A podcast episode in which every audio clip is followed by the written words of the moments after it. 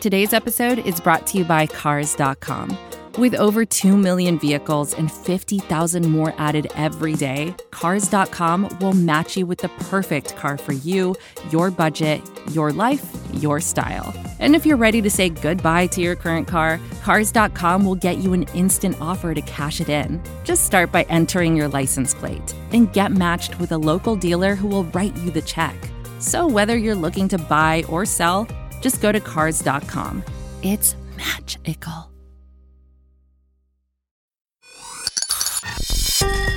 This is the Falcoholic Podcast, the official podcast of the Atlanta Falcons on the SB Nation Podcast Network.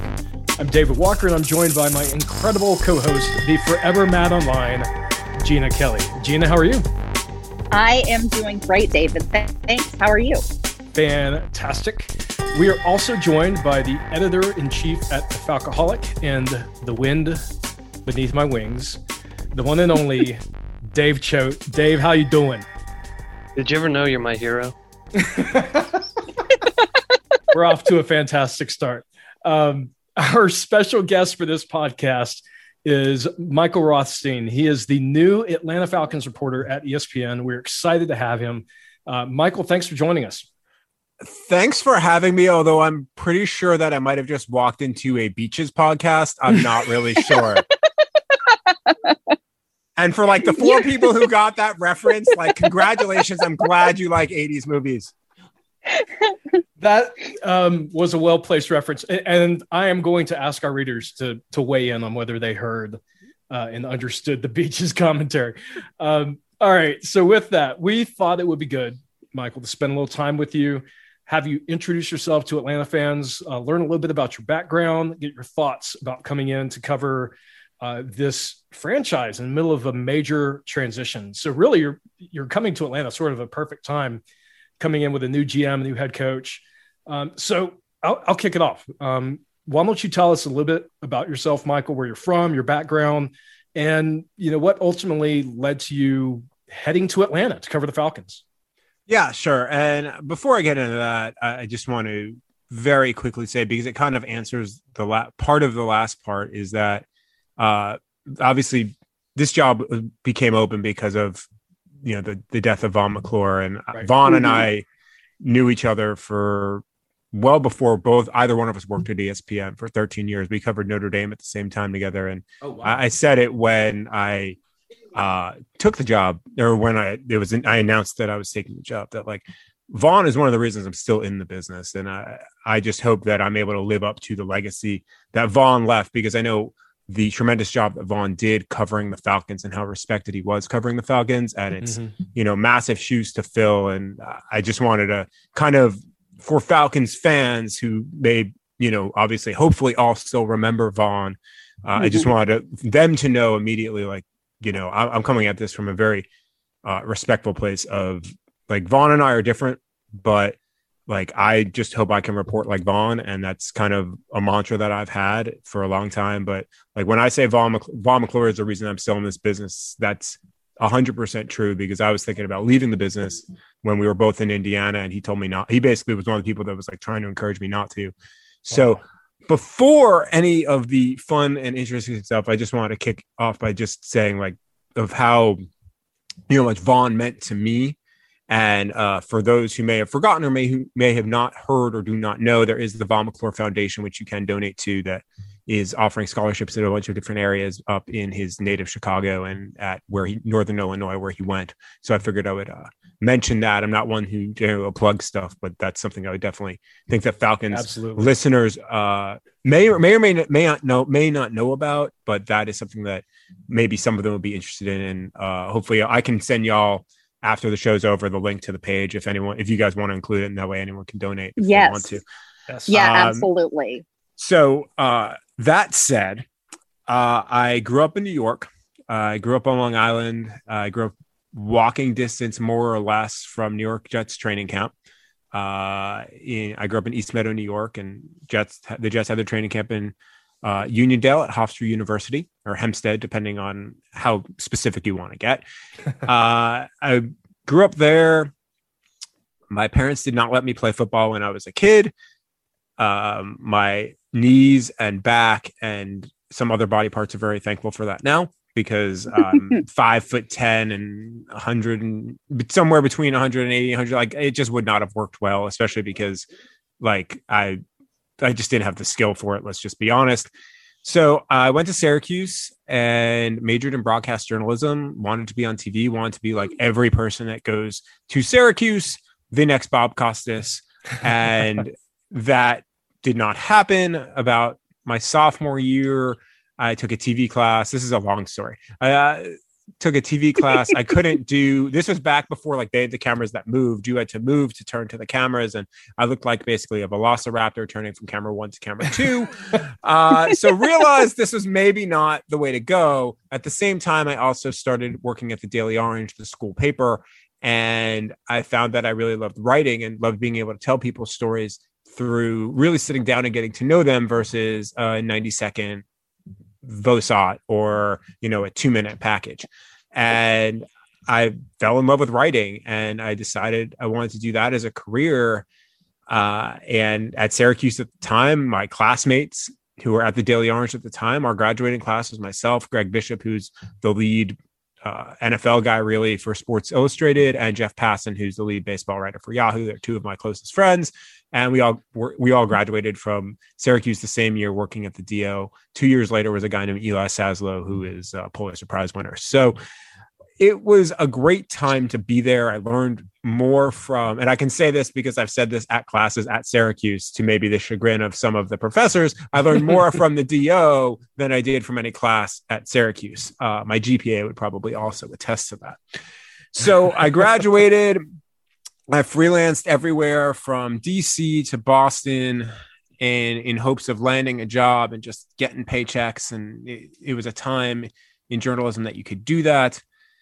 Uh, I did that for a summer, and then I got a job where I moved sight unseen to Victorville, California, which is in the middle of the Mojave Desert. Uh, I wanted to move to California. That was not California that I thought I was moving to. Um, like I said, I moved sight unseen. I flew in. My dad loves to tell the story that I looked to my left, and this makes me sound stupid. So, uh, this is just what you're getting at this point in the podcast. That uh, I turned and I thought that the like I thought there were storm clouds coming in, but they were the mountains, and we drove through them, and it was you know pitch black, and you couldn't really see anything. And there was a sign that said the exit for the town I was living in, and uh, this was like where I was living.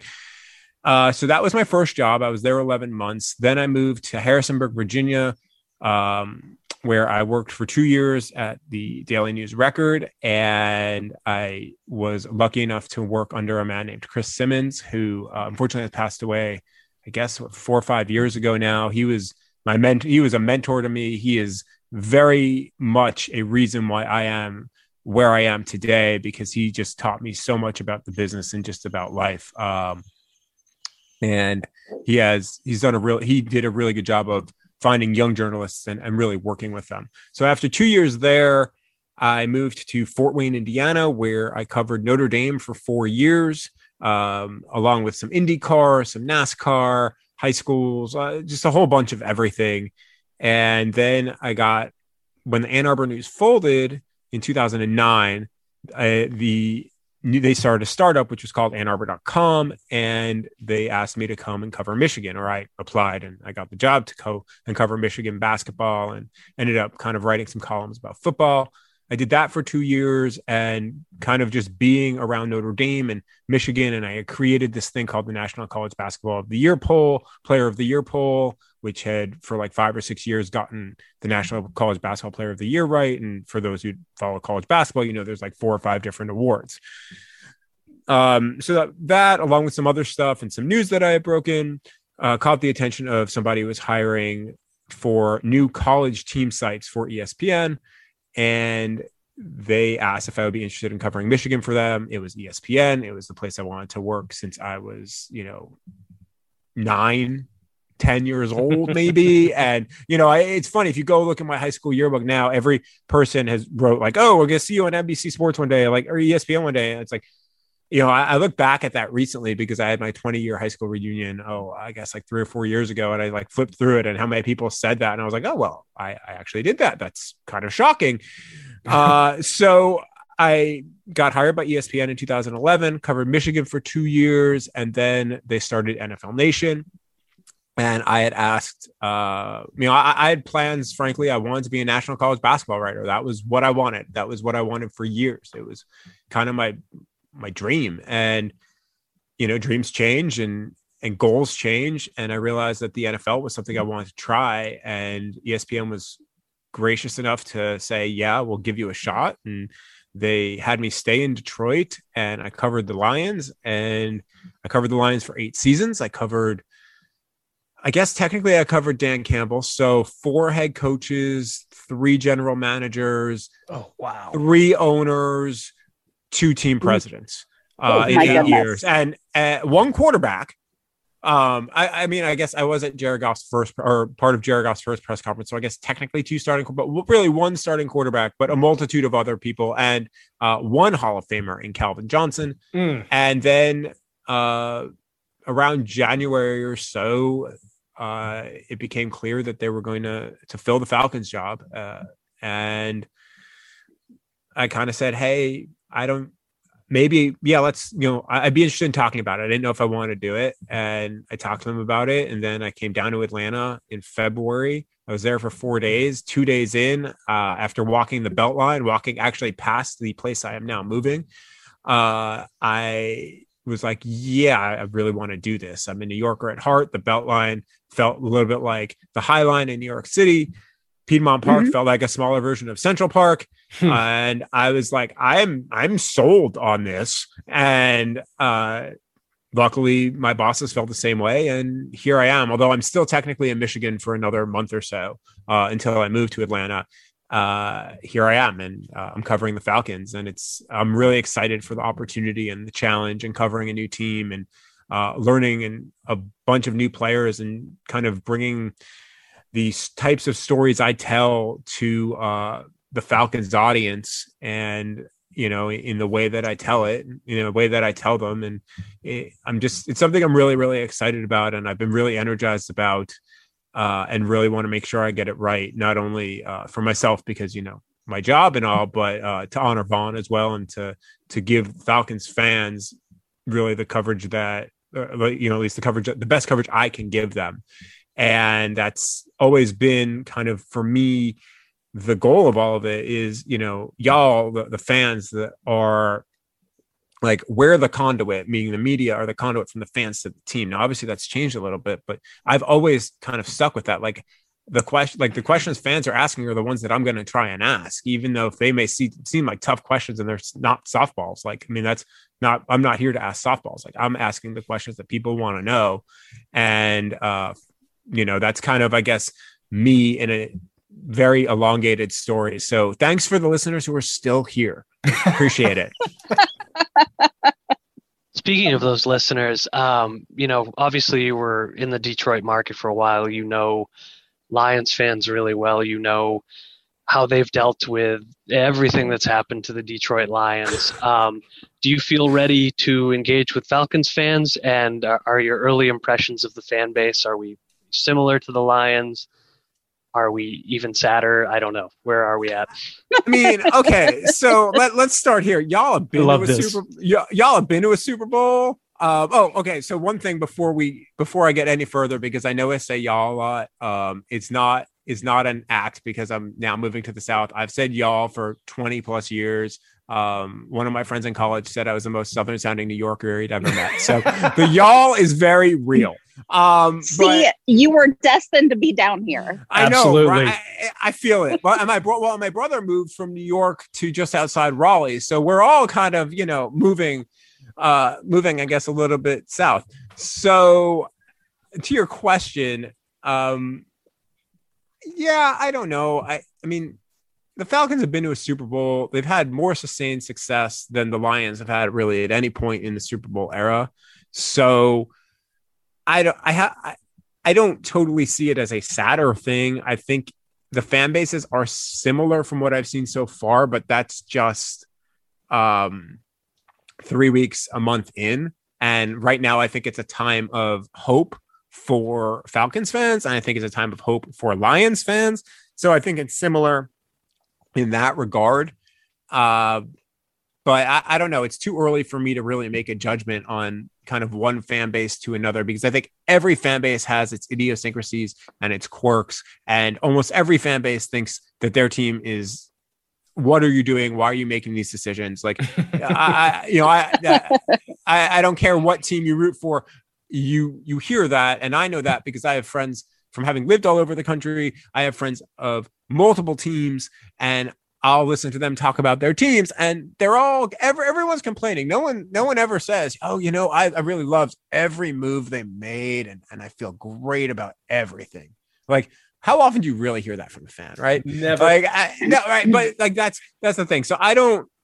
I I would be hesitant to compare fan bases at this point, uh, other than to say I know the Falcons fan base is very passionate. I know the Lions fan base is very, very passionate, having spent eight years there. Uh, and what I've seen from the Lions, what I saw from the Lions fan base, I think that the franchises, at least kind of in their misery, are somewhat have been somewhat similar. Obviously, the Lions have never made a Super Bowl, but they've had a ton of uh, interesting things happen to them at ends of games, including yes. against positive. By the way, every Falcons Lions game, and we're due for one this year too. Had every Falcons Lions game that I have covered, and I covered three of them, have all ended on the last play of the game, and all ended in some bizarre fashion. Yes. Mm-hmm. So yeah. So, but but that fits yes. these fan that fits both of these franchises, right? Because I mean the fa- the Lions under Matt Patricia, and I mean, I asked Matt Patricia the question that led to the, you know, led to the infamous greatest fourth quarter, you know, call in Super Bowl history uh, quote that he gave because they had lost yet another fourth quarter lead in week one of mm-hmm. last season against the Bears. And, and they lost a lot of fourth quarter leads. Well, what, what, what have the Falcons been known for the last few years? Losing leads. So yeah. like the fan, the, the franchises. yeah. I mean, but it's true, right? Like you're not wrong. No. Yes, that, absolutely that that's what it has been for both franchises. So it, it's interesting in that similarity between the two of what's happened on the field. I think the last few years, and both of them right now are starting anew with new GMs and new head coaches. The only difference is that the Lions have a new quarterback in Jared Goff, where the Falcons still have Matt Ryan. But you know, Matt Ryan and Matthew Stafford are very. I mean, they're friends. Their wives are friends and like I actually wrote a story about their I think we used the word bromance because one of like their mutual friends used the word bromance. um, and I wrote about that back in 17. I think it was 17. They were in how, basketball league together here as well. They were. I, yeah, I wrote about that. That was yeah. that was my story. Yeah, I wrote about. I talked to uh, the Buffalo receivers coach Chad Hall, who's uh, the brother-in-law of Matthew Stafford, also played on that team. And yeah, I mean that that whole the, the Ryans and the Staffords are also very similar in that I get the sense that they're good people and they want to do a lot in the community. I mean, the Staffords did a ton in the community in Detroit, more than people even realize. And just from what I know of Matt Ryan and his wife, I feel like yeah, yeah. It, it feels very similar there. And and we'll see what happens with Matt Ryan this year, next year. I think the draft is going to tell us a lot of what the Falcons may see as the future with Matt Ryan. But there's Matt Ryan and Matthew Stafford to me are very similar as well in their careers and their career arcs. Matt Ryan obviously has won a little bit more, and I think has had a little bit of a better career than Matthew Stafford. But some of that has to do with, I think, the team around him in the playoffs as well. Sure. Absolutely. Um, so I want to kind of pivot and I want to talk about Kyle Pitts. This is the guy that I would like to see the Falcons take it for. And um, I, you know, we are in the middle of our community mock draft on SBNation.com, and Dave took Trey Lance for the Falcons instead. So, yeah. Ooh. But um, you you recently mocked Pitts Pitts to the Falcons, and I guess one of the one of the challenges people have in embracing the idea of Pitts at four is just like, do you really spend a, a number four overall pick on a tight end? But he's more than just a tight end. Uh, he's a really versatile offensive weapon. So, do you think that Kyle Pitts would need to be like a Hall of Fame level tight end, like a generational kind of tight end and, for the Falcons to use a pick that high on him. And I, can I jump in here real quick, Michael? Sure. I, I, just I want to I want to pitch the fact that I think one of your most recent articles was about you wrote about Kyle Pitts. I think I you. Did. So um, for our readers and our listeners, um, Michael has actually written about this as well. Very good article that um, incidentally sold me more on Pitts after I read it. So please go ahead, uh, Jeanna. Sorry to jump in, but I felt like that was an important point out as well. Yeah, so I, I, I don't know if you heard me laughing a little bit in the background. That that had nothing to do with Jeanna. It had everything to do with how we just spent the last five minutes or so comparing the Lions and the Falcons. And mm-hmm. uh, if you know anything about the history of the Lions, you know that twice in the last eight years they've taken a tight end in the top ten, T.J. Hockenson and Eric Ebron.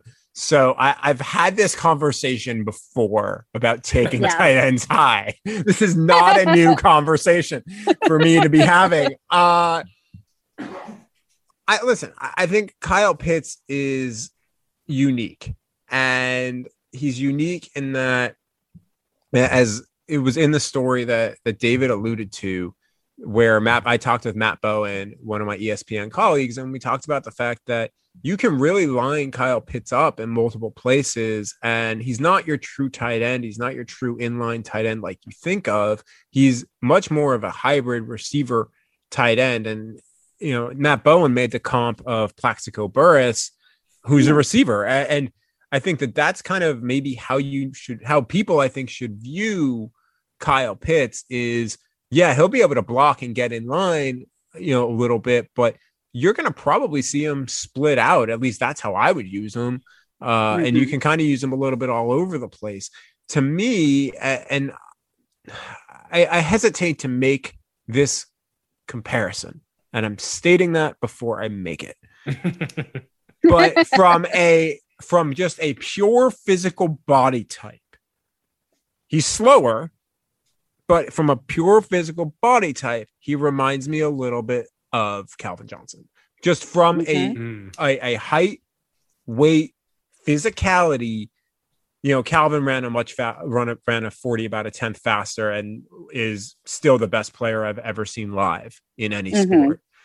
Uh, that I, I just think that they're like you like what you see from a traits perspective from Kyle Pitts, and you like what you saw from a production perspective. Now they play a little bit of a different position, obviously, but Calvin mm-hmm. was a very, very good blocker as well.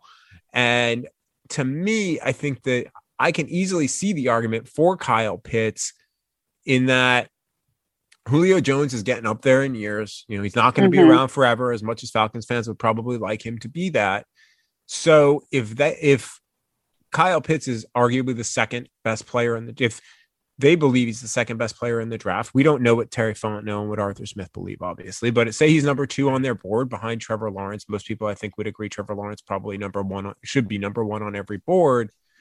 Well, if he's number two, if he's your second best player, I think you take him. And it goes back to what we were talking about before with Matt Ryan and kind of the uncertainty there, because, and maybe this is going to hijack a, a, question that's coming down the road, but when you look at Matt Ryan, everyone knows he's going to be the starter in 2021. Now, depending on that contract and, and whether they were able to trade him or they designate him as a June 1st cut after, you know, after next season, he might be around in 2022 as well. So if you draft a quarterback this year, the whole purpose of drafting a quarterback is getting that quarterback on the rookie contract, building a team around that that quarterback. So those last two years, like that's a big window for you to win, right? Well, mm-hmm. if Matt Ryan ends up being your starter in 2021 and 2022, you've now exhausted three fifths of that rookie window contract on yep on, on a rookie, and you still don't know if that rookie is the guy. You, uh, you know, obviously barring mm-hmm. injury to Matt Ryan or something like that, but saying Matt Ryan doesn't get injured, um, and you know, he has shown in throughout his history like that generally doesn't happen. Like mm-hmm. where your your waste to me that that's a pick at number four that is a risky a riskier pick to take a quarterback because you sit him for a year, that's one thing, especially if it's Trey mm-hmm. Lance. You sit him that, but once you get in that second year, if you're sitting him, like if you're the Packers and you do that with Jordan Love and Jordan Love's taken in the late 20s, that's one thing, sure. Uh, but this is the number four pick. You can get an elite player, whether it's Kyle Pitts, whether it's Sewell from Oregon, whether it's a quarterback, whether I mean, I can't see them taking uh, Ja'Marr Chase, but whether it's a receiver, like there's a chance to get an elite, elite player at 4 mm-hmm. if you stay at four. So I think you should do that. And that's why I think what they do will tell us more about Matt Ryan and their their vision of him for the future than anything else what they do. And that's kind of the most interesting thing that I'm curious of seeing. But to kind of circle back to the question of Kyle Pitts, if you're not going to take a quarterback and you're unable to trade down, I think you take Kyle Pitts because it makes a lot of sense uh, if you are the Falcons. Personally, I would look at Sewell, but I'm somebody who believes that you should try to extend your, your quarterback's career as much as possible. And Sewell will maybe do that more than anybody else because he will block for Matt Ryan and then whoever replaces Matt Ryan and maybe be your left tackle for a decade or more. And that's invaluable in the NFL. But mm-hmm. I don't know if the Falcons would do that either. I don't think that's like the sexy pick, right? So to me, yeah. Pitts Pitts is the one that it kind of keeps coming back to because I think that he can offer a team a lot. I think whatever team takes him is going to be very happy that they took him. But if you take Kyle Pitts, you also have to understand that if they play him as a even semi-traditional tight end, that's a hard learning curve and a learning curve that frankly will take over a year. So expectations need to be in check in his rookie year. But I think that that will be doable as well because it's not like he's coming in as the number one option. He's probably coming in as option, what, three behind Julio and behind Calvin Ridley. So that to me, I think could give him a chance to get acclimated, which could be better for Kyle Pitts than anything else. Speaking of the folks who are going to be taking Kyle Pitts or, or whoever they end up taking, uh, what's your early impression of Terry Fontenot and Arthur Smith in Atlanta? I, I think fans are generally pretty excited. Um, we we don't know these guys well, but we we feel like the change is a good one. Um, what's what's sort of your thought on the job they've done so far, their philosophy, and, and what you're hoping to see from them?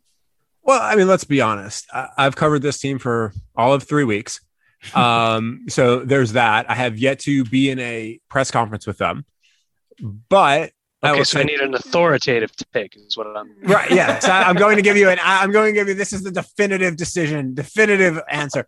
Uh, no, I mean the reality is this.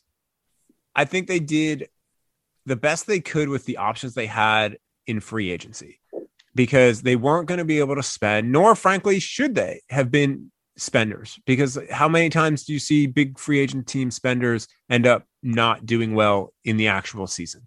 Yep. So, I mean, it, it's you you can look and statistically, I think it's like a 50 50 proposition, maybe even a little bit less. So, I think they did what they had to do. They got some depth. I covered Duron Harmon last year. I think Duron Harmon is a good safety. He's got good close. I believe his closing speed is still there. It was there at least in the beginning of the year last year. He's got good closing speed. He's very smart, very instinctual, and he'll be a guy who can be a starting safety for you for a year or two. Uh, obviously, a one year contract, but you know, you see kind of what happens. Erik Harris, he started last year, two years ago, rather, and I think he's another guy again on a one year deal that makes a lot of sense. So you got veterans at the safety spot where if you draft a safety now, you don't have to thrust them into the lineup right away, which I think is a helpful thing and a smart thing. Brandon Copeland's a guy I know pretty well. I've covered again with the Lions, and he's a guy that can play multiple places, is more of a special teams guy. I like what they did on the defensive line, just bringing back guys. And the thing I like the most of what they did, truthfully, is that except for Mike Davis, all these guys are on one year contracts. So you're basically saying, listen, we're, we're putting this together for one year and then we're going to see what it looks like after this season. If it goes well, then, you know, you're building on something. If it doesn't go well, well, that's more of a, a sign to maybe go into more of a fuller rebuilding type of situation. And, you know, at that point, I think with the conversation we were having before about Matt Ryan, conversation that probably could end up having about Julio Jones – becomes even more and more relevant because it'll be clear at that point that they would need to kind of start over and maybe, you know, build around Calvin Ridley. build around Deion Jones, build around Grady Jarrett, some other players that can still be in their primes two, three year, you know, 2023, 2024, when you would have a lot of your other players at that point getting up to speed. And you need to fill out a roster and filling it out with one year deals versus giving guys multi year contracts, which I mean, the Falcons were not in a position to do from a cap perspective anyway. To me, it was a smart thing. And it showed that Terry Fontenot was going to be very prudent with his decision making. Arthur Smith, listen, he's a guy that basically every team that had an opening wanted to talk to him. He showed he in a passing league, he showed he can that you can still win running the ball, which I think was a very underrated thing in Tennessee. And he did it with a guy in Derrick Henry who was a good back and he turned him he helped turn him into a great back. He helped resurrect Ryan Tannehill's career. Like the guy can coach. And moreover than anything else, this is a guy that I mean, I, everybody knows his backstory. I think at this point, right? Like, it's not like he need, he wants to do this. This isn't like, yeah, yep. uh, I need to do this. I need to hang on and just go where you know I need that. I, I just need it. Like it's like no, like he really wants to do this because he can go do something else. Because you know he he has that flexibility financially. So that to me is also really interesting. But he's a guy that's looked at as very innovative. I've listened to a lot of his press conferences. I've listened when he's done various interviews, and his uh, the this athletic story that Jeff Schultz did with him, I thought was incredibly enlightening as far as how he approaches kind of staying unpredictable with the offense. Now, a lot of coaches say that it's very popular and buzzwordy, and and really every team gets figured out to some extent. But I liked what I heard from Arthur Smith there and I'm curious to see more than anything else when it comes to him. This is an offense like the Tennessee offense was very much built on the run. Well, the options that he has right now would frankly lend more to being a passing offense. I think everybody agrees with that, right? Like, I mean, right now, mm-hmm. Mike, yes. right now, Mike Davis is starting running back, and I think Mike Davis can be can be good in that role, but I don't think he can be Derrick Henry. And Mike Davis has even kind of said, you know, well, I'm not Derrick Henry. So uh, he, that was paraphrasing, by the way. That was not his actual quote. That was very much paraphrasing. Um, so to me, I look at it and say, well, let's see what Arthur Smith can do with a maybe a pass first offense. And I think that running backs a position they'll probably address in the draft, and maybe they address it on day two.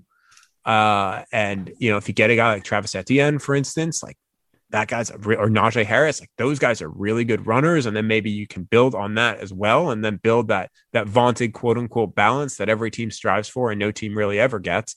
So I, I look at it and I'm really curious to see what Arthur Smith does there, but it's still early. I mean, everybody's still in the honeymoon phase here from a general manager and a head coach standpoint because Certainly. they're zero and zero. They haven't made a draft pick that people can get upset about yet. They haven't even made a big free agent signing that people can get annoyed with yet because they just didn't have those options. I mean, I think the most that anyone can really, you know, maybe get a little perturbed about was restructuring Matt Ryan. But let's be honest, like you, you kind of had to do that, and you're if whether you did it before free agency or before the draft or after the draft to fit rookie contracts, and it was going to happen at some point. So, yeah. uh, you know, right now I think that they've kind of just done what they've been able to do, and that's basically where they are. So that's a long answer for saying I have no real strong opinion on the job they've done because they've just done what they did. oh, I love it. Long answers for no opinion. Um, welcome to the Falcoholic podcast. This is our brand.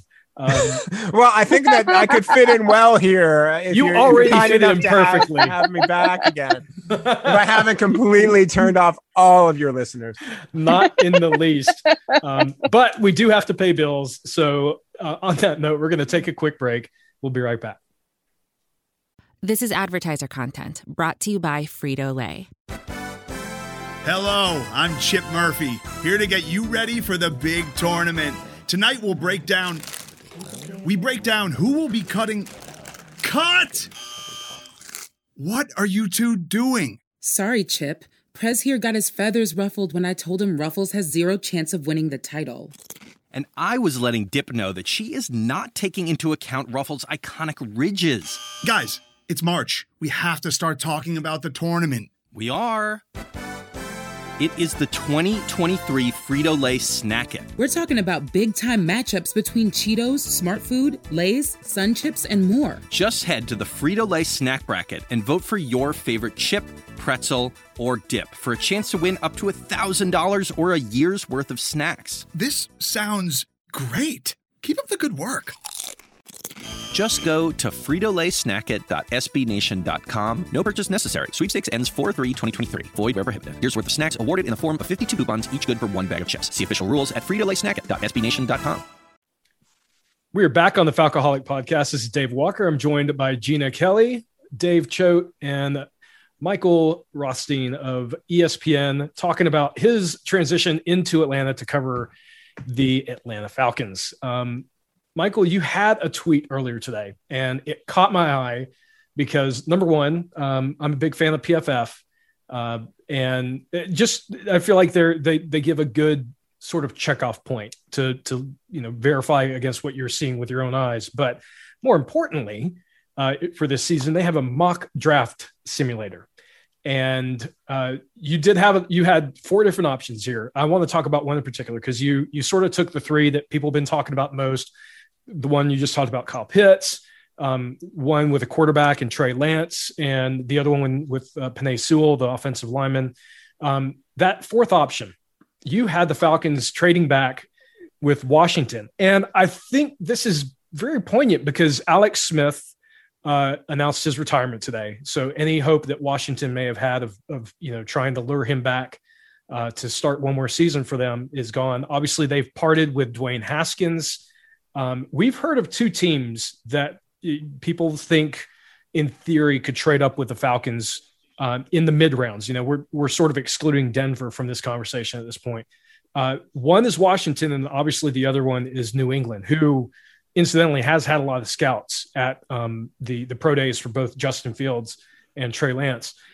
Realistically, though, um, and I know the draft is always a wild card, but in your mind, trading back for the Falcons, number one, what kind of draft capital do you think uh, the Falcons are going to need to be looking for? And and again, knowing that Dan Snyder has made this kind of move in the past, um, and then number two, is this a move that you think maybe for a, a new general manager could buy him additional time in in a way because he is buying sort of future draft picks and not necessarily banking on the guy this year. Like you said, that top five pick is sort of a guy that you're you're really anchoring yourself to. Trading back sort of gets you out of that conundrum um, for this year.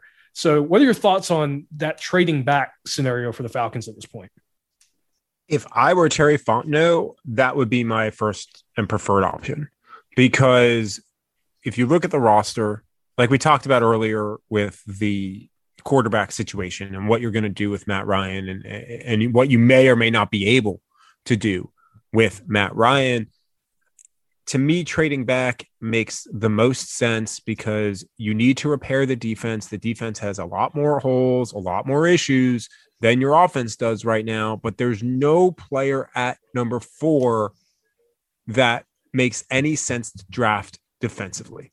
Mm-hmm. Just they're not. I mean, I talked to Mel Kiper about this back when I was still covering the Lions at they're at seven, and we talked about defensive players there because they also need help on defense. And we talked about Micah Parsons and we talked about some of the corners. And the reality is the elite players in this draft are all offensive players, like the elite of the elite of the elite. I think there are some very, very talented defensive players in this draft Caleb Farley, Micah Parsons, uh, Jaycee Horn, among them. And I just can't see any of them going at number four. So if you really want to fix the defense and that's what you need to do, then your best interest to me is trading back. If you're not in love with one of the quarterbacks, what's your best interest? Probably trading back because if you trade back to nine, if Denver decided to trade up, let's just say that, right? You might be able to get a future, you might be able to get a first next year potentially. You might not get much more than that potentially, but you might be able to get another first next year. If you trade back further with New England, with Washington, you're either getting play, maybe young players back potentially if they're going to trade that far up, or you're going to get a boatload of capital draft wise. And right. that hopefully, if you are the Falcons, would include a first round pick in 2022 or 2023. And why is that important? Well, it's important because then the Falcons would have two first round picks in 2022 and or 2023. And in doing so, if you don't take that quarterback this year and all of a sudden things aren't going well and you say, all right, you need a quarterback, well, that gives you the potential capital and ammo to trade up next year to get a quarterback. If there's a quarterback you're in love with, you know, say you're say the Falcons season doesn't go well and they end up picking eight or nine. Let's just say that, right? Or 10. And all right, there's two, three quarterbacks that that you like in that draft. Well, if you all of a sudden have the eight or nine pick, you can package that with whatever pick you got from last year for for this year for trading back, and then maybe get up to three or get up to two, similar to what San Francisco did this year, to get that quarterback that you believe in right. in the future. And then it goes back even further to that if you still have Matt Ryan on your roster, then you're in that one year window, that like Alex Smith, Patrick Mahomes type, you know, uh, Eli Manning, Daniel Jones type window versus a potential two year window. So to me, that's why trading back would make the most sense. Is if you're not in love with one of the quarterbacks, and if you can find a partner, because that's the key to all of this, right? Because right. every team would love to trade down, except for Jacksonville. Every team would love to trade down, but you need a partner to want to trade up and pay that value in order to make it happen. I've had GM that I once covered basically said, Yeah, you, you need a partner. Like that's how this happens. And to me, I think what happens at three, because I think a lot of people, or really two and three, you know, will determine what type of partners Atlanta might have at number four to make a trade. And also, how far are you willing to go down if you're Terry Fontenot? If you go down at 15 or 19 and you pick up a second this year, another second this year, and you pick up a first next year, I think that was the trade I made um, with right. Washington was first and second this year and like a first and fourth or third next year and i threw in like a sixth this year or something like that. I, I don't remember it exactly. That was like 12 hours ago.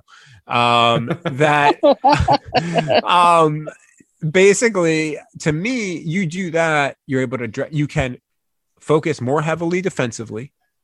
Um it's going to be a pick that's not going to cost you as much money and it's going to really allow you to say take an edge rusher, take an interior defender, take a linebacker, or take a corner, all of which, or a safety, all of which you need. I know, you know, there's some fans out there that I've heard from today who said, Oh, but I think they're pretty set at linebacker. I'm like, Yeah, your top end linebackers are really, really good. Like they are, they're incredibly talented, but there's no depth there. And, um, you know, at least one is a free agent after the year and you only have what four linebackers at the moment, I think, if I'm remembering correctly. I'm still I'm not 100% well versed can do this without staring at it the roster just yet, but like with four linebackers on the roster, like that's not a lot of linebackers. So they they need defensive help at, at every level. And I think you can go and do that. This isn't a great defensive tackle draft. So, you know, you have Grady Jarrett, you're you're in good spot there. So to me, I think you try and get an edge rusher maybe a corner, maybe a linebacker, and you try to, to me, I think you try and trade back and then really focus on defense. And if the offensive player happens to be the best player on the board at that time, like let's just for argument's sake, say they trade from four to nine, right? And Justin Fields happens to somehow still be there at nine, and you at that point, are like, you know what? The value for Justin Fields is really good at nine, and I picked up, you know, an extra first next year and an extra second this year. Like, all right, I'm going to take Justin Fields. Like, that's different to me than at four. And so to me, that's that's the play I would make if I am Terry Fontenot and I had that option. We just don't know what those options are going to look like and whether whether those options are going to exist uh, 10 days from now. Yeah, it's all easy on paper. It is. I listen again, not to go back to the Lions, right? Like, and I really try hard not to compare the franchise I used to cover and the franchise I cover now, but this was a conversation. This was the exact conversation last year at three with the Lions, and they ended up staying put and taking Jeff Okudah. Uh, but a lot of large segment of the fan base wanted them to take Tua. No one really wanted to take Justin Herbert, and I think that maybe if they had to do it over again, they would uh, want them to take Justin Herbert. But yeah, I mean that that's part of the conversation is what do you do? And part of the issue, from my understanding, was I don't think that the trade offers were there at three last year, and you know those are decisions you have to make. And to me, Terry Fontenot has to figure out well you know, do I like what I see if I'm offered something at four? And if I am, I, I take it because that's the one luxury that Terry Fontenot and Arthur Smith have right now is they have the luxury of time. They have the luxury of knowing they have a couple of years, three years, four years. I mean, Arthur Blank is shown to be a, a pretty patient owner and let them really kind of figure things out. At least that's how I've viewed it from afar. So I think that that's a value play where maybe you can trade back and understand, like, hey, I don't want to be drafting this high again, but I can always trade up to get to this spot if I need a quarterback in the future. Now I'm not going to hold you to this, but you know uh, he will uh, hold you good. to this. I, I, will. It, will be a blood. It'll be a blood thing. I, people are still holding me accountable for preferring Glenn Dorsey in 2008. So and hey, for Glenn Dorsey was a heck of a player. he was. He was. It, it should have worked out. Um, but uh, one through four, how does this thing go? Like just your gut feeling. Um, right. Who's going um, where? Who's Atlanta ending up with? Yeah. So I mean, clearly, um, you know, Sam Ehlinger or Ian Book are going to go at number one overall. And no, I, like, I mean, uh, Trevor Lawrence is going number one to Jacksonville, I think. And, and by the way, I, I, you know, I, I, in, I mentioned those two guys because in those four mock drafts I did, I drafted Ian Book with one and Sam Ehlinger with the other. And I think either one of those would be fine developmental type quarterbacks to have on, on your roster. I watched a lot of Ian Book uh, over the last couple of years, living up here, having f- formerly covered Notre Dame, having friends that are Notre Dame fans. Like I've watched a lot of Ian Book. I think that there's there's a lot there to like, but that's not what you asked. So one, Trevor Lawrence. Two, Zach Wilson. I think that that really seems to be where that's headed. And then there's number three, and I have no idea. Oh. I, I, I, don't. I you know. I listen. There's I, I don't. I, you know, I, I think, I, you know, I, I, I don't know. I, I just have such a tough time seeing the Mac Jones stuff being like real, but the draft always surprises same. me. So maybe the Mac Jones stuff is real. And if it's Mac Jones, then the Falcons have a lot of choices. I personally, I don't see the Falcons taking Mac Jones at four if Mac Jones no. is there. I, don't see that. That would be a surprise to me. But so what does that leave it for? Right. So let's say, all right, let's say that they take Mac Jones at three. Let's just say San Francisco does that, right? They're going to take a quarterback that much we know. Mm-hmm. I think if they cannot trade down, I think they take Kyle Pitts. Ooh, I love it.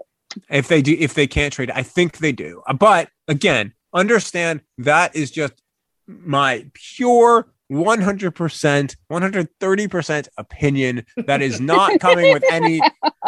again, I've covered this team for three weeks. If I had covered this team for a year, I would feel much better about this conversation and where it was going. I've covered this team for three weeks. So understand that uh, any anything I am, it's not even like an educated guess more than like just covering the league for how as long as I've covered it and bouncing around and, and talking to different people uh, type of thing. Uh, this is not like a I, I feel this is going to happen or like I feel confident about this. No, I don't feel confident about that that decision at all. Only because one thing that I've been very impressed with about Terry Fontenot so far is he's kept everything very close. Like I don't think there's been many leaks or anything like that. I I think everything's very been very speculative, and that that's a credit to Terry Fontenot uh, for for being willing to do that. And I think it is what could, uh, at the end of the day, put them in a position where they can get a trade because they're not telegraphing anything. There are people like a bunch who are talking about Kyle Pitts. There is no one really talking about Sewell, which makes me wonder, by the way, because sometimes it's the guy that no one's talking about. exactly. Um, and then there's a bunch of people talking about Justin, you know, Justin Fields to an extent and Trey Lance. So it's like, all right, well, they're doing a good job keeping that interest going. So on draft night, you know, if the board goes how it goes, and there's a team that really wants Fields or really wants Lance or heck, really wants Mac Jones, and it's like, you know what? I can't I can't risk it getting a six. I can't risk Cincinnati saying, you know what, we want more picks. We're going to trade out of five. I I think you may be able to get one or two offers and and one you like. And then if you're Terry Fontenot, like I said, if I'm Terry Fontenot, I take the trade down if it's something that I feel is really good value, unless I'm really in love with a quarterback. And they've put a lot of a lot of eyeballs on Trey Lance. I think everybody understands that. So they're doing their due diligence as they should. Like that's the other thing when it comes to. Uh, I think y'all y'all have been around for long enough. You know this. Everybody meets with everybody, especially this year when every almost everything Mhm. is over Zoom. So it's like when you read some, oh wow, they've met with. Well, yeah, everybody meets with everybody. Like they're of course they're the Falcons are going to meet with every top player possible because you don't know how this draft is going to go at, at four. And half the time, like this is the reality too, is half of those meetings back when we had those the top 50 visits, half of those meetings sometimes were, hey, we think team in our division X is going to take player Y. So we want to learn a little bit about him because we might be able to use that down the road. Or, you know Yep. what? I don't know if we're going to get this player here, but three, four years from now, this player might be a free agent and Mhm. you're hoping you're still there. So you have a base. Like that's what some of those meetings are. And, you know, that's why everything that happens in draft season, I say take with the tiniest grain of salt. The- These guys are not telegraphing the way that most fans think they're telegraphing. No, they're not. I mean, if, if you think that them showing up and watching a guy is telegraphing, I, I mean, I guess, but like they're also doing their job. Like that, like you can only you, Trey Lance hasn't Trey Lance has played in one game in two years, and you can only have three people at, at a pro day, which is part of why you're having two pro days. So yeah, guess what? You might have sent a contingent to six, of six if you're the Falcons initially, but you didn't have that option. So of course you're going to do that. You can't have them in for a private workout, which you normally would have done, or go to gone to campus for a workout. So you need to send more people out there. It's just a different game this year. So I think that so much of of like, hey, this person's done this, this person's done that, is not as valid in some ways because of just the lack of being able, the lack of being able to in- scout in person during the regular season and the lack of being able to bring guys in, really meet with guys, whether it's at the combine, whether it's at pro days, whether it's at, in private workouts uh, or top visit, top 50 visits that we've seen in years past. And, you know, even going back to last year's draft, like there was at least the in season scouting and the combine last year. Mhm. This year, there's Mhm. none of that. So to me, that's why I think you're seeing so much of this. And, and that's why I guess for me, I've paid attention to it, but I haven't really, it, nothing's really piqued my interest or like made me think all that much. Okay, that might mean something. And maybe it does. And maybe I'm proven wrong in 10 days, but to me, it doesn't. It's just showing a team doing its due diligence. And if I were a Falcons fan, I would see that and I'd say, okay, at least the team is taking, is doing the process correctly. And that's, you know, 75% of the time, half the battle. hmm Yeah, absolutely. And um, I'm going to uh, switch gears again, guys. We're switching gears, Switching gears. switching gears. Um, I Y'all need a sound circle- effect for that. Just saying. We had one for a while. We did, was- yeah. we burned it out after 10 episodes. It was just Um, me saying it in a really aggressive way. So it was, but I want to switching circle back gears. because we were having all of us such a lovely conversation before we started recording and you know the Mhm. fans didn't get to hear that. And i want to go back to green lights matthew mcconaughey's book. And that piqued my interest because two people have recommended that to me. You are one and christian mccaffrey is the other. And so I'll I take that company. curious. Yeah yeah absolutely. He was super excited about it Mm. the last time i interviewed him just a few weeks ago. And so I do have the audiobook downloaded. I am so busy with draft stuff that I haven't really gotten into it yet. So tell I would love for you to tell listeners and us what we can expect from that one. Yeah, sure, absolutely. I thought you were going to uh, pivot to our mutual celiac problem. Uh, I, I was get, I was getting ready for that. Uh, but you know, we can talk green lights instead. That's fine.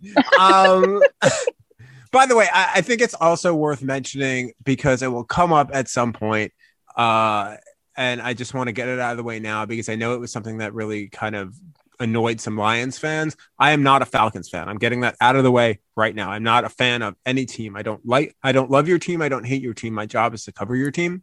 and mm-hmm. yeah, no, and and it's true. And and that Absolutely. was something that that I know bothered some and on every beat I've ever covered bothers some fans. And I just wanted to get that out there right out of the gate, like so that way there's no no questions about that. I'm gonna call it like I see it or and and really try and you know kind of toe the level and, and toe the line. That's what I tried to do. Anyway, on to green lights. Um, yeah, I love the book. It was actually recommended to me by another mentor of mine, a guy named Jerry Madelon, who worked at ESPN for a long time and does a lot of consulting around the league right now uh, with players and coaches. And I was talking with Jerry, I guess it was in December or so, and he recommended this book so highly to me. And I, I was skeptical because I read a lot. I try to read uh, I'm actually finally on pace for 50 books a year. Usually I end up reading between somewhere 30 and 43, 44. Those who end up who will end up following me on social media, uh, I will usually po- post my book list at the end of the year. Uh, last year was a bad year. I only read 18, but you know, COVID, uh, mm-hmm. just it, it, I kind of diverted attention and watched all the Marvel movie, Marvel movies and TV series in chronological order instead. But uh, green lights. So I just thought it was a really interesting book from a perspective of I don't think Matthew McConaughey wrote it as like a self-help book or like an inspiration book, but mm-hmm. it, it read like that to me. And there was just stuff in there. And I'm staring at the book right now. It's far, I can't reach for it. But like I, I dog eared some pages because I was like, oh, that's really interesting advice, or that's really an interesting way to approach something, or that's just an interesting philosophy. And it just kind of got me thinking as I was reading it about just different different approaches that maybe you wouldn't think of or different approaches that successful people take and, and i'm mm-hmm. always interested in books like that and that's really what to me green lights felt like plus it was funny i mean matthew mcconaughey has had a really interesting career arc and a really interesting career. And I thought that some of the choices he made in roles and some of how he got some of the roles he got, including his role in Dazed and Confused, which really launched his career, mm-hmm. uh, kind of showed the power of taking a chance and just kind of showed varying things that I think were applicable lessons maybe applicable to larger to to more than just acting or more than just um, Hollywood. And that to me made it something that I mean, I breezed through it in about five days uh, and and really really enjoyed it. And and probably, you know, I, there are probably like a handful of books that maybe I'll reread that I reread every once in a while, and that might be one of them because I felt like there was enough in there that like if I read it a second time a year from now, I would maybe take other things from it because I think when you read it at what point in your life you're in could really. Mm-hmm. change how how that book hits you and how that book affects you uh it, it's the rare um kind of celebrity type book that I would a read and b that I think made an impact uh, on me. And by the way, I, I, say that having also just finished yesterday Arthur Blank's book, Good Company, uh, and I thought that, that, yeah, no, I well, I mean, listen, that's my job now. That's like that was required yeah. reading for me, um, and I learned a lot. It was really interesting to to read some of his philosophies. Um, so my dad owned a or was he was high up in a, a small clothing company uh, when I was growing up. He's since uh, no longer works for the company. He's semi-retired now. But like I saw how he ran his business and and all of that. So it was it, I like reading business type books uh, and decision making type books because I think that it it kind of helps you in in kind of seeing things differently. Like a book that I recommend to a lot of people now uh, was written by Olivier Sibony. It's called "You're About to Make a Terrible Mistake." Uh, I read it last year, and it's all about like we were talking about. I think earlier. Uh, I don't remember if it was on air or off air. We're talking about biases and, and confirmation biases, and uh, mm-hmm.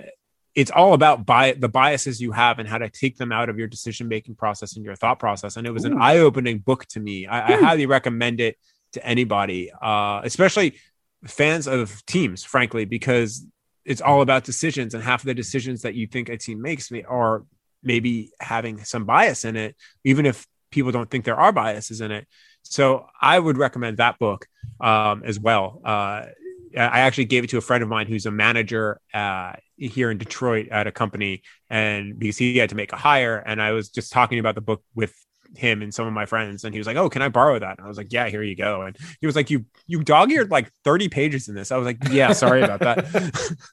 like but, and I like highlighted and underlined and I'm usually not that type of person. I'm like a notes person. Like I have a notebook mm-hmm. out or I have my phone. So uh yeah, uh, I know you asked me about green lights, and I hope I gave you some answer there. But I also made a, uh, at least one other recommendation. I I, I try to, uh, like I said, I'm a big reader. I try to well, really give good recommendations on that. And that does lead me to my follow up question, which is Would you like to join my book club? We meet for brunch sure. to discuss books. Yeah, sure. So, I, uh, all right, great. I, yeah, I don't know where y'all are. I'm, I'm currently so maybe this is apropos because I'm moving and I'm moving from mm-hmm. a larger apartment to a smaller apartment. So I, I picked up from the library uh, the Marie Kondo book, and that's oh, my next, yeah, that's a that's my next book. Yeah, I'm pretty stoked about that. But after that, yeah, I'm in. Uh, I'm I'm all I joined sort of joined one book club this year with uh, a former editor of mine who now works at the Athletic, and then I actually miss. I read the book. Uh, I didn't love the book, but I read the book uh, that was the book and i then missed the book club meeting and it was over zoom and they like only have it quarterly because mm-hmm. it was around the time i think i had gotten back from atlanta that day um, to decide whether i wanted to move there or not or it was like the day out the day before and I, my brain was just done and i completely spaced out on uh, the book club meeting. I don't, so I don't know if I'm in that book club anymore. So yes, I'm looking for a book club. I'd love to join your book club. Okay, perfect. Well, we will go to brunch various places around Atlanta and discuss books there. So I'll I, keep you posted. I I am all once I get down to Atlanta, I am all in on that. That that sounds Excellent. fantastic. Fantastic. Um, Michael, uh, we're we're getting close to uh, an hour, and I want to respect your time. But oh, we're, uh, we're having fun. We're good. If you guys have more questions, I'm I'm good to rock and roll. I, I do want to ask you, and, and uh, I'm going to close this out, um, but we absolutely have to get you back on the podcast uh, here in the future as well. Um, any last thoughts for? Because obviously, you know, the, the Falcoholic readers and listeners um, are passionate um, fans of the the Falcons, and uh, they're just getting to know you. They, as you mentioned earlier at the very beginning, um, losing Vaughn McClure, who was just such a fantastic reporter, uh, mm-hmm. who covered the team so well and I know it was uh, you know both Jeanna and Dave uh, were, were close to him as well. Um, what do you hope to bring to the Atlanta Falcons coverage for uh, those who are looking forward to seeing what you know what you have to offer uniquely compared to you know some some great reporters in Atlanta. You mentioned Jeff Schultz at the Athletic. Um, you know, we've got uh, the one and only uh, D. Orlando Ledbetter uh, from the AJC. So, what is it that you hope to to bring to Atlanta as you cover the Falcons? And don't, by the way, don't forget Tori McElhaney from the Athletic. Oh, she's oh, fantastic. She does some great work. Yeah, don't don't yes. don't. We're a big fan of hers. Yep. Yeah, don't yeah. don't forget her when you're talking about that. Uh, I don't know. That's a tough question. I mean, the way trying to think of this is the toughest question you probably asked me. Uh, no, um, you know, I hope that that readers understand that, like you know, like I said, I'm not a fan. I I try to come come at things from reporting and from what I'm seeing and using my senses and understanding things uh, in, in what I write.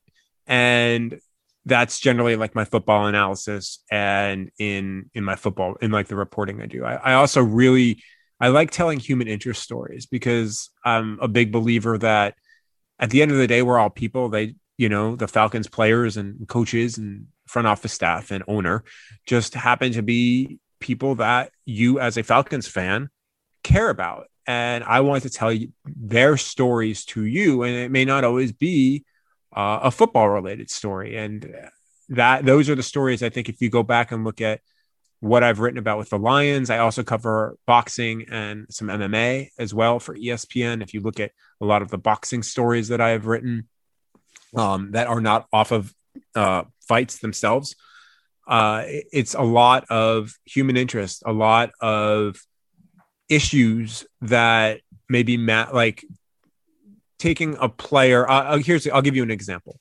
Um, so a couple years ago, I wrote about a player named Armonty Bryant. Uh, Armonty Bryant was a guy who bounced around the leaves, seventh round pick of the Browns. He was with the Browns, he was with the, with the Lions, he was with the Raiders. I think he was somewhere else too, and he had been suspended one or two times. Uh, and he had to retire from the NFL at I think it was I'm going to butcher this, but it was like 27 or 28, and he had to retire because in a test with the Raiders, uh, after he had signed in a physical, it was determined that he had incredibly high potassium levels, and it turned out he was in renal failure and needed to go on dialysis oh immediately, gosh. so he had to retire. Uh, so I, I, got wind of this. Actually, he had posted it on Instagram, and you know, Armonty Bryant was not a big name player or anything like that. So I think a lot of people just didn't see it. Um, and and I did, and I reached out to he I reached out. They like were raising money to try and help get him a kidney, and I just reached out and his wife called me back and I missed the call because I was in locker room and I called back and they didn't call me back and that was in October. And I kind of reached out a couple other times. I didn't hear back from them. And then uh, I was sitting at home in January and uh, this was January of 2019, and I was kind of I to say I was bored, but I was just kind of going through. I have a I have a massive story list that I generally will generate, and I'm actually in the process of it now of like stories I want to tell, stories that interest me. It always kind of rotates and and goes through stuff, and I was just like, you know what? I'm gonna try and reach out to them one more time. Let's just see what happens here. I'm curious what's going on here. There hasn't been an update in a while. So I reach out and his wife calls calls me back that day. It turns out she's from Long Island. She's actually not from uh, all that far away from where I grew up. Uh, and we know some like one or two people she knew that I knew. It's a Long Island thing, even though there's like 15 million people there or whatever. uh, and but they trusted me to tell their story, and I told the story about that. Armonty Bryant needed a kidney in order to survive. Um, wow, that story. I, I can tell you that millions of people read that story, or at least clicked on it and that's they were the the Bryans were overwhelmed with people who were interested in in donating oh, uh, or getting tested. I got 50 messages on my own. How do I do this?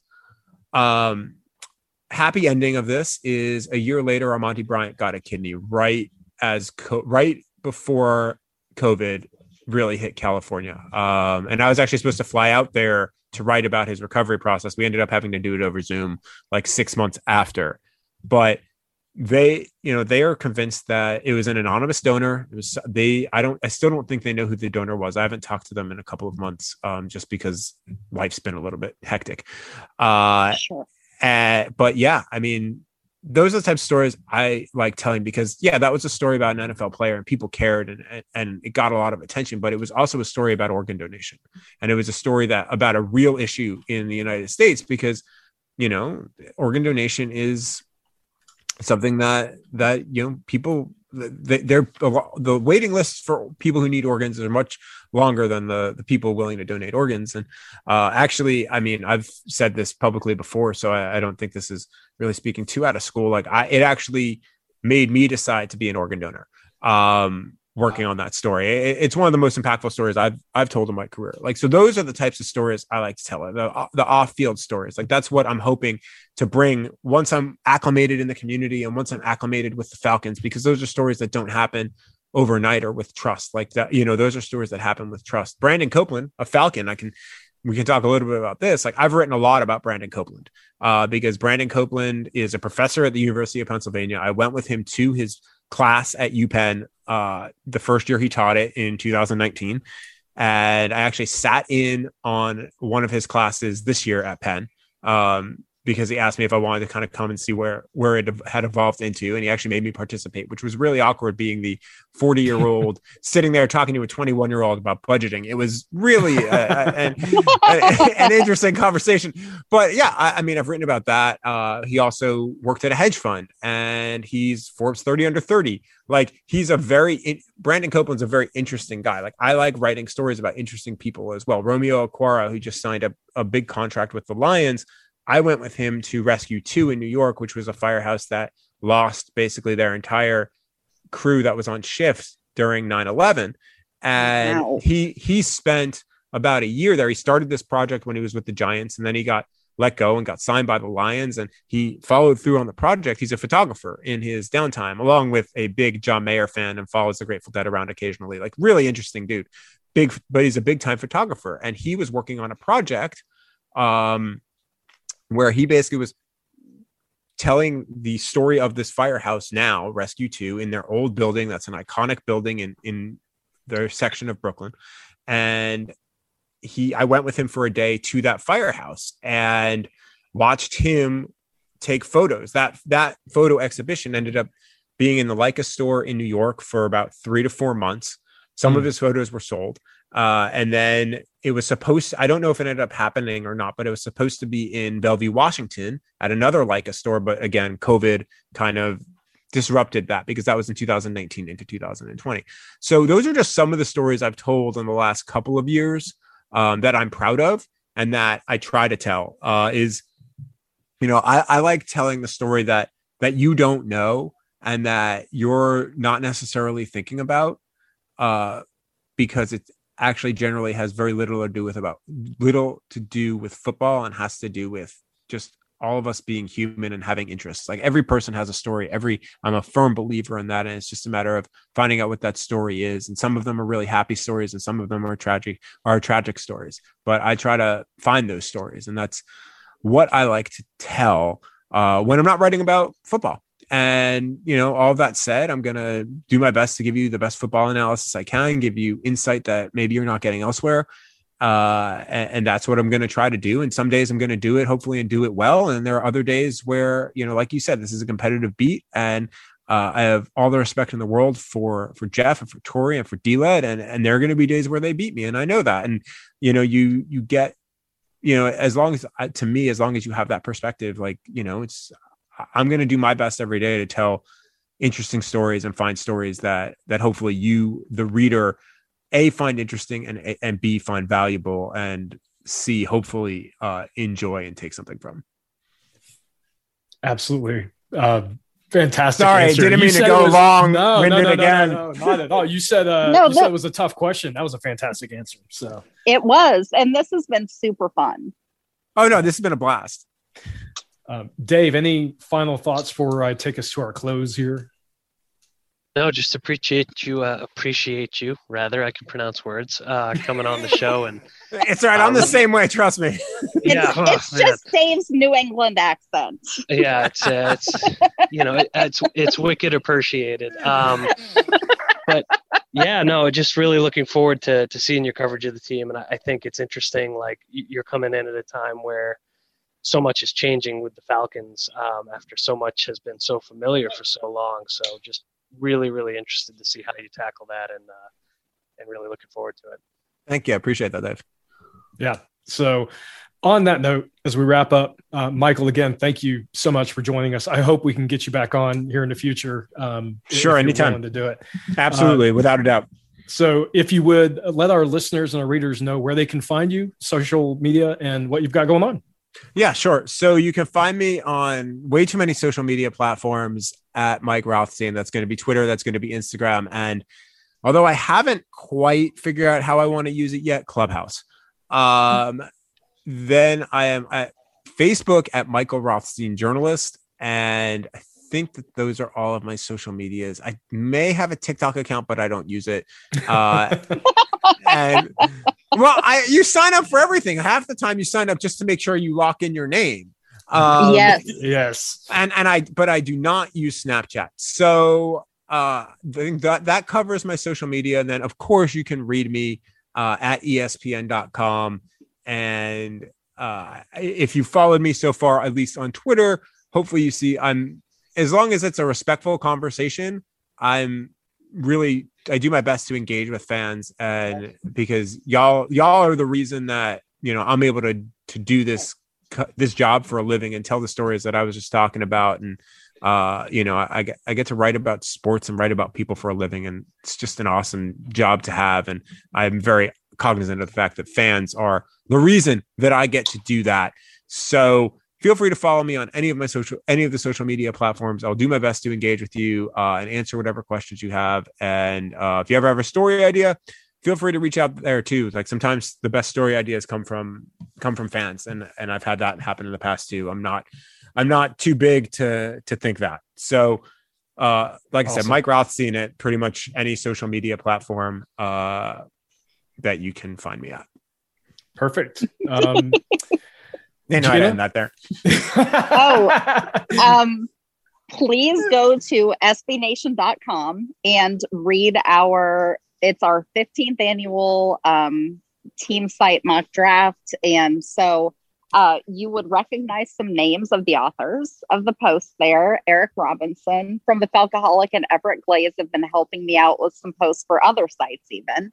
And so that's really taking up literally all of my time right now. so please read it, make it make it worth my while. Um, the Falcons got Trey Lance, and so that's how that one shook out for Atlanta.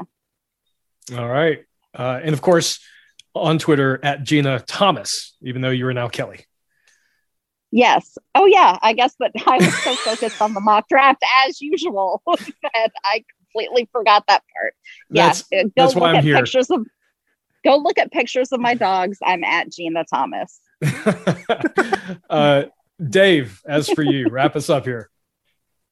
Yeah, um, we're on a little site called the Falcoholic. Uh, strum my guitar and tell you about it, but we're uh, we're definitely going to be we hitting the draft hard. Um, you know, we don't know what's going to happen, which is really exciting. I'm sure everybody's sick of hearing me say that we don't know, but we're you know a little bit more than a week away from actually figuring this thing out and, and understanding where the Falcons are going, which is tremendously exciting. So we're gonna get our mock drafts wrapped up and everything tied up with a bow and um, hopefully, you'll join us on draft night. We'll all be there with caffeine and/or alcohol in hand. lots and lots of alcohol.